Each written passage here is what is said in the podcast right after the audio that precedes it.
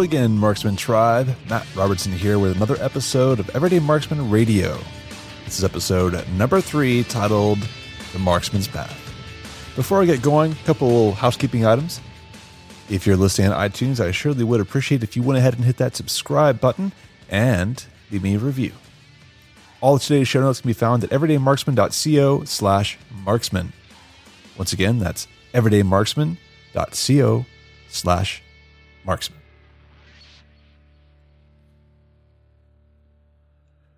In today's episode, we're going to cover a few topics all focused around the idea of why do I do what I do? Or more importantly, what is it that I'm trying to build? What is this community that we're trying to establish and what is the underlying goal? Now, this podcast and the website in general is all about tactical skills for an adventurous life. So if you haven't gotten a hint on that one yet, we're going to talk a bit more about that adventurous life and those tactical skills. So, to open things up, I'm going to read an excerpt for you.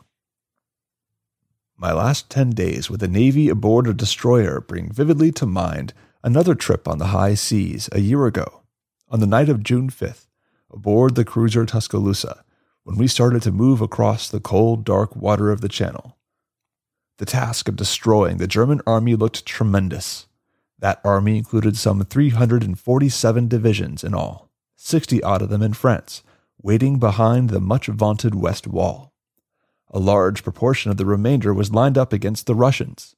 The Russians were over a thousand miles to the east, and there was little thought in those days of a junction between the two armies. The entire German army was between us and our allies, and even though every thought was focused on those Normandy beaches and the hell of fire our men would soon be facing, that's why we need some form of universal military training. That's why we need a National Rifle Association to promote small arms marksmanship, whether on the range or in the hunting field. I was never more convinced of the need of such skill, never more completely persuaded that it provides the essential something needed in addition to the American fighting man's heart and ability, a something which cannot be left to a few final, hurried months. Space does not permit the recital here of untold instances where a hunter or a practiced target shooter, alone and single handed, created havoc in the ranks of determined enemy counterattack. I have tried to report some of these instances to you. The great tragedy is that there were not more of them. There could have been more, multiple thousands more, if we had more hunters, more expert riflemen to call upon from the civilian ranks. Next time, if there ever has to be a next time, it must be different. America must have those riflemen, American fighting men generally, not just in individual instances, must have that edge that skill with shoulder weapons gives.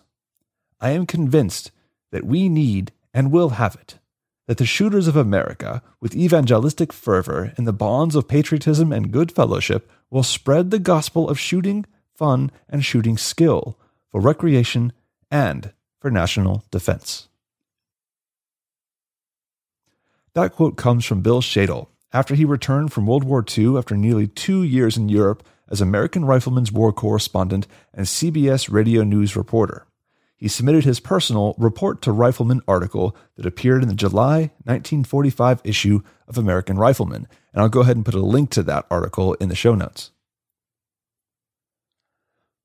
So, as we get on today's episode, there's something that Bill Shadel said in his line that I want to make sure that I allude to, and that is the idea of universal military training. I had never heard of this concept until interviewing John Simpson a couple weeks ago. It came about in the late 1940s and into the early 1950s. And the idea was that we would have a corps of trained American citizens across the board so that in times of emergencies, they could be called upon and trained very quickly to defend the nation. Americans have long held a distrust of a large military. It's built into our founding, it's in our DNA. That all citizens should be able and trained in the use of arms so that they may defend themselves in times of emergency or called upon to help the nation. Every time we've had a major war, going from the Civil War into World War I, World War II, and then even on to Vietnam, there has always been a lag time. where the conflict begins and we have relatively few capable soldiers. The most successful of the early waves are those who already knew how to shoot and how to fight. They were the veterans of prior wars. They were the hunters, the outdoorsmen, those who knew how to live and survive. One of the greatest snipers of all time is Carlos Hathcock, who is famous for saying he didn't learn to read the wind in sniper school. He learned it in competition. The push for universal military training began in 1947, shortly after the end of World War II, but before the Cold War really got going. Two of its biggest advocates was George C. Marshall, former general, now turned Secretary of State, and President Truman. It caused an uproar in Congress because nobody truly liked the idea of requiring every citizen to go through military training. Ultimately, the idea of universal military training faded in the 1950s in favor of relying on the air power provided by the newly formed U.S. Air Force and nuclear weapons. Furthermore, as the Cold War got going and the threat of nuclear war became a reality, nobody put a lot of stock in the capability of the everyday person to survive that kind of fight. But that gets me to today's topic being an everyday marksman. Universal military training never stuck around for better or worse, but that doesn't mean there's not some lessons that we can take away from that idea and that experience. In fact, we've been doing it for a long time. If you were ever a Boy Scout, you learned the history of the Boy Scouts, that's exactly what it was. If you go back to the 1908 edition of the Boy Scout Handbook by Robert Baden Powell, you'll find that many of the skills were very military related, right down to earning badges for shooting and surviving in the woods. But ultimately, what this comes down to is the difference between knowing and doing. The information age has made it too easy to, air quote, know things. Think about it. You have the entirety of human knowledge and history at our fingertips all the time. In a way, people have gotten too comfortable with that idea that if they don't know something, they'll just quickly look it up. And that's all fine and dandy up until that moment where that's not available to you. And then you have to rely on what you can actually do. And to quote Albert Einstein, the more I learn, the more I realize how much I don't know. Having so much access to information makes us fearful of taking action without knowledge. The reality is, the most difficult situations we find ourselves in are often the ones where we don't know information, but we have to act. But here's the thing experience is the greatest teacher of all. It's not by reading about something that you're able to suddenly do it. It's by learning enough about that topic that you can go practice and experiment and get feedback. Think about how many times you wanted to make an important decision, but you wanted to wait till all the facts were in. Maybe it was something you wanted to buy for your house a new TV, a computer, a new rifle. And you endlessly scour the internet looking for reviews and forum discussions until you get all that information together so you know that you have made the right decision. If I've learned anything over time, it's that more often than not, any of my final five choices would have worked just fine, especially at my skill level. In this regard, I'd like to talk about something called fear setting, which I learned from Tim Ferriss. The idea is that when you're afraid to make a decision because you don't have enough information, take a step back and think about it. Write down what is the absolute worst thing that could happen. More often than not, when you do this exercise, you're going to realize that whatever the imaginary consequence, the worst case scenario of this decision you're trying to make, it's usually not that bad. The first step towards the marksman's path is taking action. This is the impetus behind the marksman challenges which I've been running lately. The first month was all about just getting out with your rifle and trying to learn the fundamentals and practice them. This month it's about rucking and fitness. You don't need special equipment, you need a backpack and some weight. Go ruck. We're trying to build a community of action takers, of those who will improvise in the moment and go out and do it. So, what do we take action on? The direction I like to go is talking about tactical skills. What I'm talking about is developing self reliance and capability to get yourself out of difficult situations when you need to. Sure, that may look like a defensive situation where you have to defend your home or your community, But it may also mean that you're in the woods and you need to build a fire or a shelter. It means that you might be out camping and you're out of food and you need to be able to recognize what makes a good food source or how to catch or trap. Some of the skills I focus on with the website involve marksmanship, of course, because marksmanship teaches you good decision making and discipline. It teaches you focus. It teaches you how to look at something and be aware of what's going on around you, your environment with the wind, the gravity, your own heart rate, your breathing. It teaches you to focus on these things and block out the world until you make that shot connect. It's almost like meditation. But I also focus on physical fitness. To be honest, physical fitness is the single most important factor in how long you're going to survive when things get hard.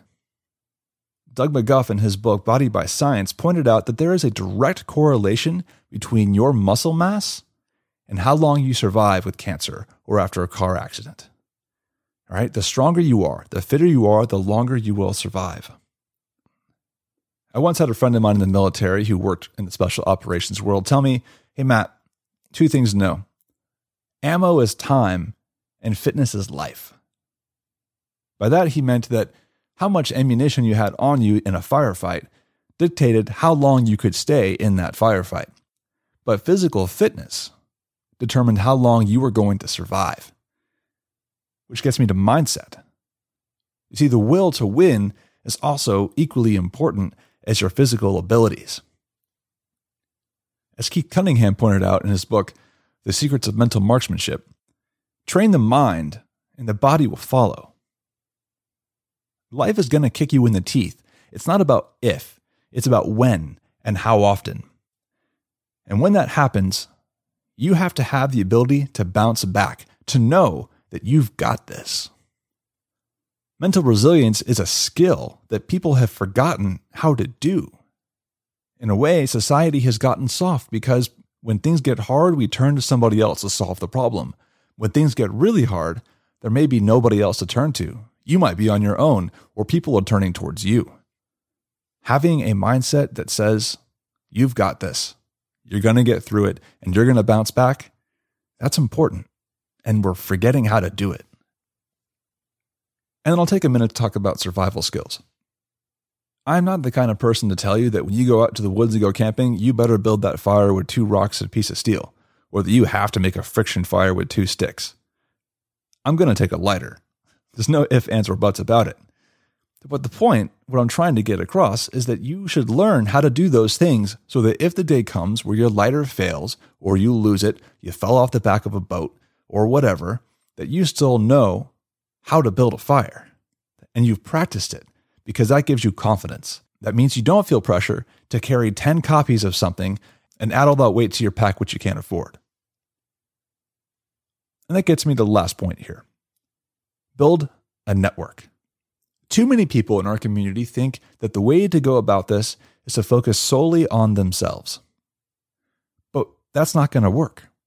Humans are inherently social animals. We are wired to build a tribe, to have people we rely on. In fact, isolation is as bad for us as smoking and obesity. So, what I'm telling you to do is to reach out and find others to join you on this marksman's path. This does a couple things for you. One, it keeps you accountable, which contributes to your mindset. If you set goals and you have other people who can hold you accountable to those goals, you're more likely to do them, and then you reap the benefits of actually accomplishing them. Second, it expands the skill sets. You can't learn everything. You can try, but some people are naturally going to be better at different things. The larger and more close knit your tribe becomes, the more you can rely on other people for those special skills. So here's some examples I want to leave you with. The first one is a man named Rick Rescorla. You may have never heard his name before, which is a shame. Rick was born in 1939 in England, but migrated to the United States. He joined the army when he was young and fought in the Ia Drang Valley. If you've ever seen the movie We Were Soldiers Once and Young or read the book, Rick was there. When he later left the military, he became a private consultant and began working for several companies doing security advising. In 1990, he was working at the World Trade Center. And being security minded, he built a network around him. Over the course of his life, he developed a core of men he could rely upon thinkers and soldiers and politicians and writers and law enforcement officials, second class, politically incorrect, belligerent men, men who saw things as they actually were and not what they seemed to be. From these, he developed his own brain trust, an intelligence unit to Red Team. It was his own staff and group of counselors.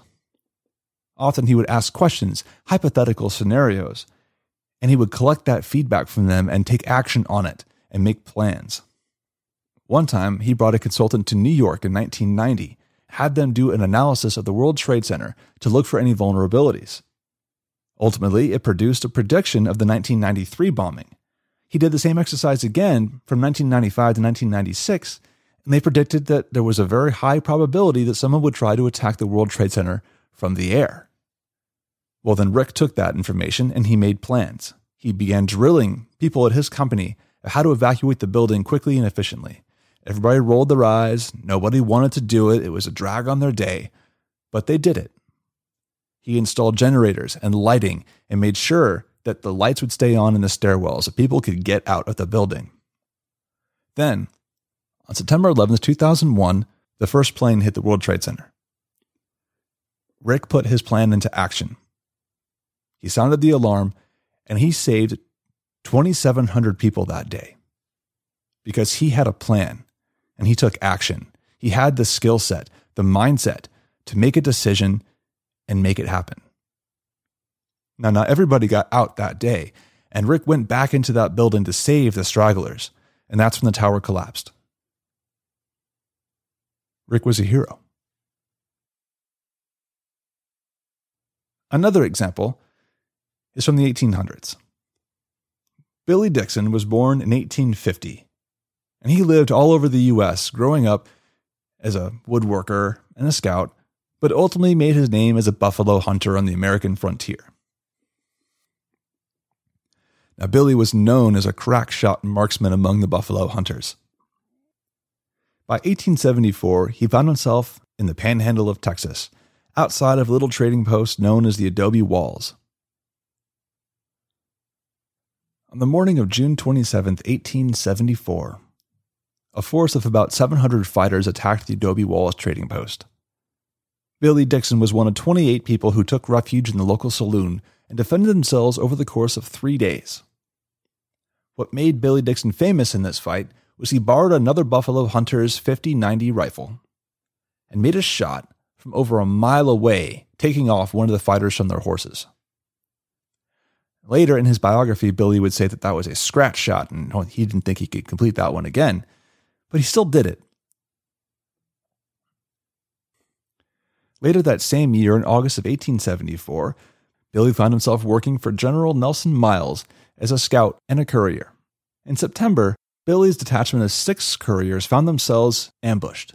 They were attacked by a large band of fighters and then took refuge in a buffalo wallow, digging with their hands and their knives to make a pit that they could hide in. Once again, over the course of three days, they survived an extremely cold rainstorm and harsh nights and fighting. One soldier was killed, but every man who was there, who survived, was awarded the Medal of Honor. Billy eventually retired and lived just outside the original Adobe Walls trading post that he became famous at. In 1887, he became the first postmaster. In 1894, he married his wife, Olive King Dixon of Virginia, who for three years was the only woman living in that county. So, why do I tell you these stories? These men are what I consider marksmen. They were men of action. They had a skill, they developed that skill, and they used it for the benefit of others. They had a network. Rick Rescorla did not do this by himself. He built a cohort of advisors, of people he could trust from different backgrounds, and he made predictions and took action on those predictions and saved 2,700 people. Billy Dixon was a skilled outdoorsman and scout and a marksman, and he made that shot from one mile away using a buffalo rifle in 1874. Not many marksmen today could even attempt to make such a shot. and his heroic actions won him the Medal of Honor even though he was not in the military. So, all of this reminds me of a quote from Helmut von Moltke the Elder, Prussian general in the late 1800s. In the last analysis, luck comes only to the well prepared. So, my ask of you today is to be prepared. Look at your life and think about what can you take action on right now, even little things, and start that path towards being a marksman.